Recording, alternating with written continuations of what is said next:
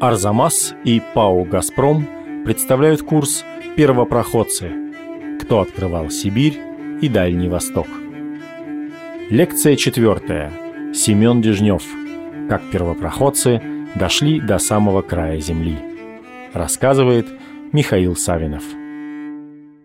Когда заходит речь да, о землепроходцах, о русских открытиях в Сибири и на Дальнем Востоке, то, естественно, едва ли не первое имя, которое у нас сразу в этой связи всплывает в памяти, это Семен Иванов Дежнев. Но в первую очередь за счет э, знаменитости, да и славы его открытия. Ведь человек обогнул северо-восточную конечность Азии, впервые прошел по Берингову проливу, который получится время там спустя много лет действительно такое вот эпохальное, можно сказать, плавание, открытие очень яркое. Естественно, оно обросло художественной литературой, какими-то историями, иногда вымыслами. Но давайте вот посмотрим повнимательнее, каким он был. Если мы посмотрим вообще на имена и прозвища людей, которые осваивали Дальний Восток, осваивали Якутский уезд, открывали новые реки, то мы наткнемся на огромное количество прозвищ, происходящих от названий северорусских деревень и городов. У нас будут сысольцы, Усть-Сысольцы, Усть-Сысольск – это Сыктывкар современный, Усть-Цилимцы с Печоры, Пенежане из э, Беломорского бассейна с э, реки Пенеги. Будут устюжане в довольно большом количестве. Действительно, довольно большой поток наших колонизаторов в Сибири будет направляться именно с русского севера. С русского севера происходит и Дежнев, как и другой его соратник, конкурент и начальник Михаил Васильевич Стадухин. Дежнев э, попал в Сибирь в 30-х годах. Служил он сначала в Тобольске, потом в Енисейске. В Енисейске он служил уже вместе со Стадухиным. Он участвует в походе Стадухина в 1641 году на Алазею и Колыму, но после этого похода Стадухин возвратился в Якутск, а Дежнев остался там. Дежнев на Колыме застал очень интересные разговоры, которые велись в среде казаков, служилых людей, торговых людей об открытии новых рек. В первую очередь имелась в виду река Пугача, которая находилась к востоку от Колымы. В точности не очень ясно, что это за река. Мнения разные. Но в любом случае открыть ее хотелось. Разговоры об этом шли. Торговые люди предпринимали попытки такие на свой страх и риск. Особенно интересовался Пугачей, якутский приказчик московского, очень богатого гостя купца Усова Федот Алексеев Попов. Ну, надо сказать, только в одном документе он называется Попов. Вообще, чаще всего, когда он сам пишет какие-то отписки наверх, он себя называет Федот Алексеев Холмогорец. Здесь опять у нас северянин, выходец из Холмогора, очень старинного русского города под Архангельском. И вот именно Федот Алексеев в данном случае выступает активным инициатором и спонсором походов на поиски новой реки Пугачи. Первую такую попытку они предпринимают в 1947 году. Дежнев в качестве, собственно, военного командира отправляется и представителя власти. Ну, а Попов уже как такой организатор материальной стороны похода.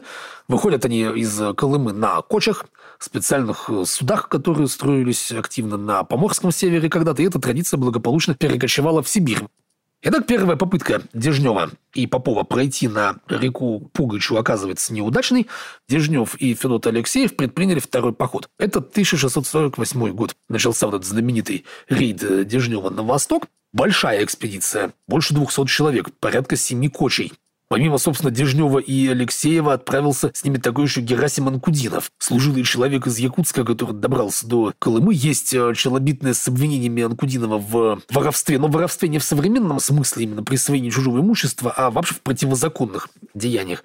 И вот э, эта вся компания отправилась на восток. Вышли хорошо по достаточно чистой воде, но уже в районе побережья Западной Чукотки Два коча были разбиты льдом. Вот экипаж их оказался на берегу. Не вполне ясно, кто это был. Возможно, это были кочи Анкудинова. Во всяком случае, когда год спустя в этих местах побывал Михаил Васильев Стадухин, местные жители Стадухин их определил как коряцких иноземцев, и от них он узнал, что там вот здесь два русских коча разбило льдом, разбило бурей, и оказавшиеся на берегу люди были уничтожены. Ну, как бы там ни было, Дежнев дальше продолжал свой путь, и вот этот поход на восток в итоге у него получился здесь сложно сказать, в какой мере это было именно его такое мореходное мастерство, хотя, конечно, он в этом разбирался. Но, возможно, здесь еще есть определенное стечение обстоятельств, потому что любой переход вдоль Чукотки очень сильно зависим от состояния льдов. И тогда, и много лет спустя. Даже позже, уже в конце там, 17 века, использовалась такая формула, как льды пропустят. Собственно, уже само по себе любое открытие чего бы то ни было на побережье Северного Ледовитого океана уже было интересно, потому что это ресурс, это моржовый клык, моржовая кость, рыбий зуб, как тогда говорили, очень важный, очень ценный, и в данном случае именно поиски моржовых лежбищ и источников вот этого рыбьего зуба были даже более приоритетны, чем основной двигатель землепроходцев на дальние реки в виде соболиных шкур, пушнины. Ну и плюс, конечно, попытки найти новых людей для объясачивания, новых местных жителей. Итак, Дежнев двигается на восток и достигает места, которое потом он сам обозначает в своих отписках как «большой каменный нос». Он его обходит, он успевает понять, что за этим мысом дальше есть какая-то земля. Это имеется в виду, видимо, такие острова Диамида в Беринговом проливе. Он фиксирует на этих островах жителей. Он э, описывает их как зубатых людей или зубатых чукчей в разных версиях. В действительности это были эскимосы. Не чукчи, это были эскимосы с характерной особенностью продевания костяных пластинок в губу. Вот отсюда появилось выражение Дежнева «зубатые люди». Дальше они выходят в Берингов пролив. Будущий Берингов тогда еще не знают, что это пролив. Просто как вот новое море открылось в той стороне, где его никто не ждал. Вот кончилась земля, кончился каменный нос, открывается новое море. Они в него выходят и попадают в страшнейший шторм который полностью их сюда разносит в разные стороны. Дежнев и Федот Алексеев теряют друг друга о судьбе друг друга ничего не знают. В конце концов, Коч Дежнева с частью экспедиции прибивается к Улюторскому побережью, южнее по карте, чем устье Анадыря, и вот оттуда, сталкиваясь по пути с жителями этого края коряками, они начинают путь на север и достигают Анадыря, где основывают зимовье. О судьбе Федота Попова неизвестно им э, ничего, пока спустя некоторое время, пару лет буквально после вот этого дела, в схватке с коряками не отбивают так называемую по документам якутскую бабу то есть не венчанную, по-видимому, жену Федота Алексеева, якутку, от которой стало известно, что Федота Алексеева выбросила на берег значительно южнее, и потому что все, кто с ним был, попали в плен, корякам либо были уничтожены. Куда именно достиг Федот Алексеев. Какого именно места? Вопрос очень спорный, вопрос неясный. Была версия, что он попал на Камчатку и стал первооткрывателем Камчатки. Таким образом, какое-то время там жил, но доказать или опровергнуть это очень сложно.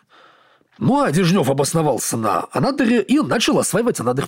Он интегрировался в местные племена, добился выплаты ясака, ну, а тут еще надо учитывать, кто живет у нас на Анадыре. На Анадыре живут юкагиры, но не те, которые хорошо знали русские люди, а их такие восточные языковые родственники. Анаулы и ходынцы. Вот в среде этих анаулов обосновался Дежнев. Не всегда их взаимодействие, конечно, было мирным. Были там и военные столкновения. Но в целом взаимодействие получилось. Хуже вышло, когда туда пришел Стадухин. И начал с погрома анаулов. Он попытался как бы, видимо, объясачить заново, не зная, что это уже делает Дежнев. Вызвал отторжение, конечно, от э, русской власти. Это было действие совершенно произвольное, но в таких действиях Стадухин и ранее был замечен еще во время своей службы на Колыме в конце 40-х годов. Возник конфликт, потому что, естественно, Дежнев не собирался уходить с Анадыря, не собирался, так сказать, сдавать э, свои позиции. В конце концов, Стадухин с Анадыря ушел. Пришедший вместе с ним Семен Иванов Мотора остался на Анадыре, и они с Дежневым там вполне себе мирно взаимодействовали, пока Мотора не погиб в бою с э, местными жителями в очередной стычке. Стычки были постоянными. То анаулы с ходынцами, то анаулы и ходынцы с коряками. Нападения коряков были постоянной реальностью для этой области. А вот когда спустя несколько десятилетий в результате, ну, частично война, а частично эпидемии оспы подвыморит юкагирское население Анадыри, вот эта прослойка между коряками и чукчами исчезнет. Возникнут очень жестокие конфликты между коряками и чукчами. Но это уже будет ближе к рубежу 18 века. В 1954 году на Анадыре появляется еще один служилый человек, тоже приходит верхним путем с Колымы. Его зовут Юрий Селиверстов, приходит из Якутска. И поначалу тоже возникает конфликтная ситуация у Селиверстова с Дежневцами, и Селиверстов начинает жаловаться в Якутск. Жалоба Селиверстова довольно подробна, и она очень интересна, как описание такого конфликта двух землепроходцев. Селиверстов тоже хотел собирать ясак, Дежнев ему там собирать ясак не очень дал, и анаулы не хотели с Селиверстовым взаимодействовать. И Селиверстов написал жалобу в Якутск на Дежнева, в которой обвинил Дежнева и команду Дежнева во-первых, в том, что они ну, враждовали лично с ним и нападали лично на него. Он подвергался угрозам. В частности, Федот Емельянов-Ветошка, один из сподвижников Дежнева, замахивался на него пищальным дулом. Дулом, говорит, пищальным примахивал. И главный грех Дежнева в том, что он перебил Анаулов. Вот я пришел, пишет Селиверстов, на Анадырь, а мне вот ясака тут взять вообще не с кого, а наулы прибиты все. Он написал, что вот когда приходил Мотора, он тут был как представитель якутской власти, а потом Мотора убили, а Дежнев и его второй товарищ Микита Семенов, они тут как бы в Моторе на место выбраны. Такая у него использована была формулировка. И вот этой занимаются сбором ясака, но не для якутской власти, пишет Селиверстов. А такая у них была тоже формула в документах очень распространенная, когда они хотели кого-то обвинить в злоупотреблениях, то они использовали такое выражение для своих бездельных нажитков.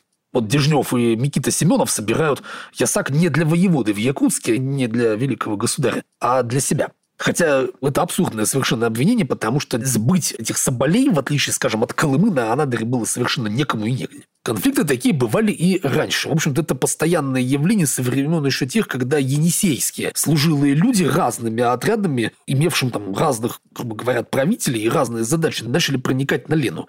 И воеводская власть на Лене в первые годы своей работы должна была заниматься регулированием вот таких вопросов, чтобы с одной и той же реки не брали ясак два раза разные люди в пользу разных зимовий. Правда, в конце концов, Селиверстов с Дежневым взаимодействовал. Они совершали совместные походы, они отбивались от коряков, и они занимались совместно промыслом моржей у Стенадыря, где Дежнев нашел немного раньше богатое моржовое лежбище, так называемую коргу, то есть э, отмель. Десять лет в общей сложности Дежнев провел таким образом на Андре. Только в 59 году он сдал зимовье другому приказному, который приехал из Якутска, а сам отправился в Якутск, повез моржовую кость, повез меха. Там в Якутске составил подробные отписки о своих приключениях. Ну и вот часть из них сохранилась и стала, в общем, достоянием историков в 18 веке. И надо сказать, что никакие вот эти обвинения, которые возводили на Дежнева его противники, естественно, якутская власть не приняла их во внимание. Его успешная и эффективная служба была вполне очевидна.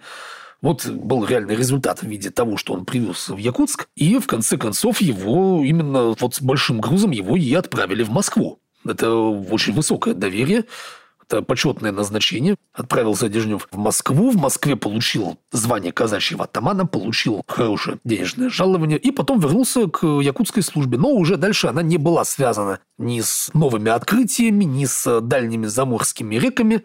Он служил в такой континентальной Якутии, ну, это Яна, Оленек, река к западу от Лены, на реке Вилюй тоже протекала его служба одно время. И в 70-м году снова был отправлен в Москву, где и в начале 73 -го года умер.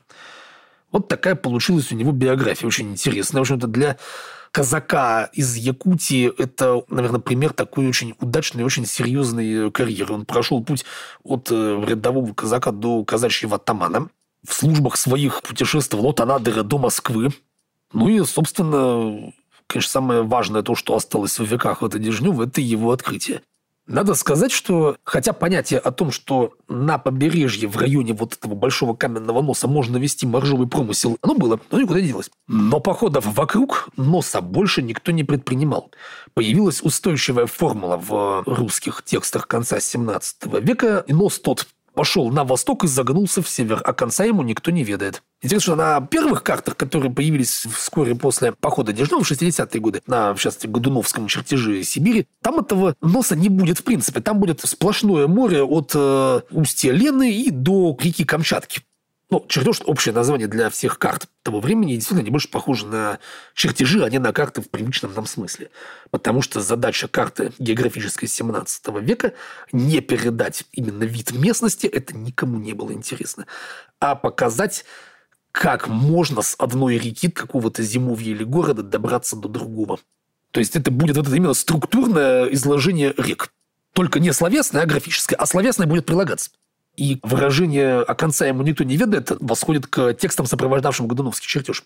Эти рукописные объяснения известны в ряде списков, и вот там эта формула достаточно устойчива каменный нос есть, промысел около него есть, он ведется, а конца самому носу при этом никто не видит. Надо сказать, что открытию Дежнева еще повезло, в том плане, что мы о нем знаем, документы сохранились, а в истории Сибири и освоения Сибири есть эпизоды совершенно безвестных экспедиций, сделавших большие открытия.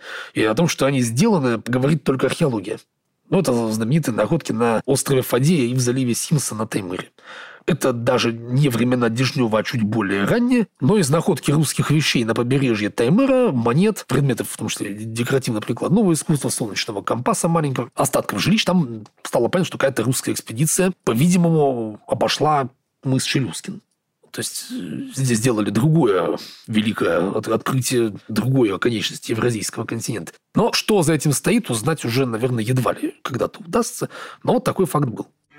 В следующей лекции о том, как проходила вторая Камчатская экспедиция и чем закончилось путешествие корабля «Святой Петр» на Аляску. Проект подготовлен совместно с ПАО «Газпром».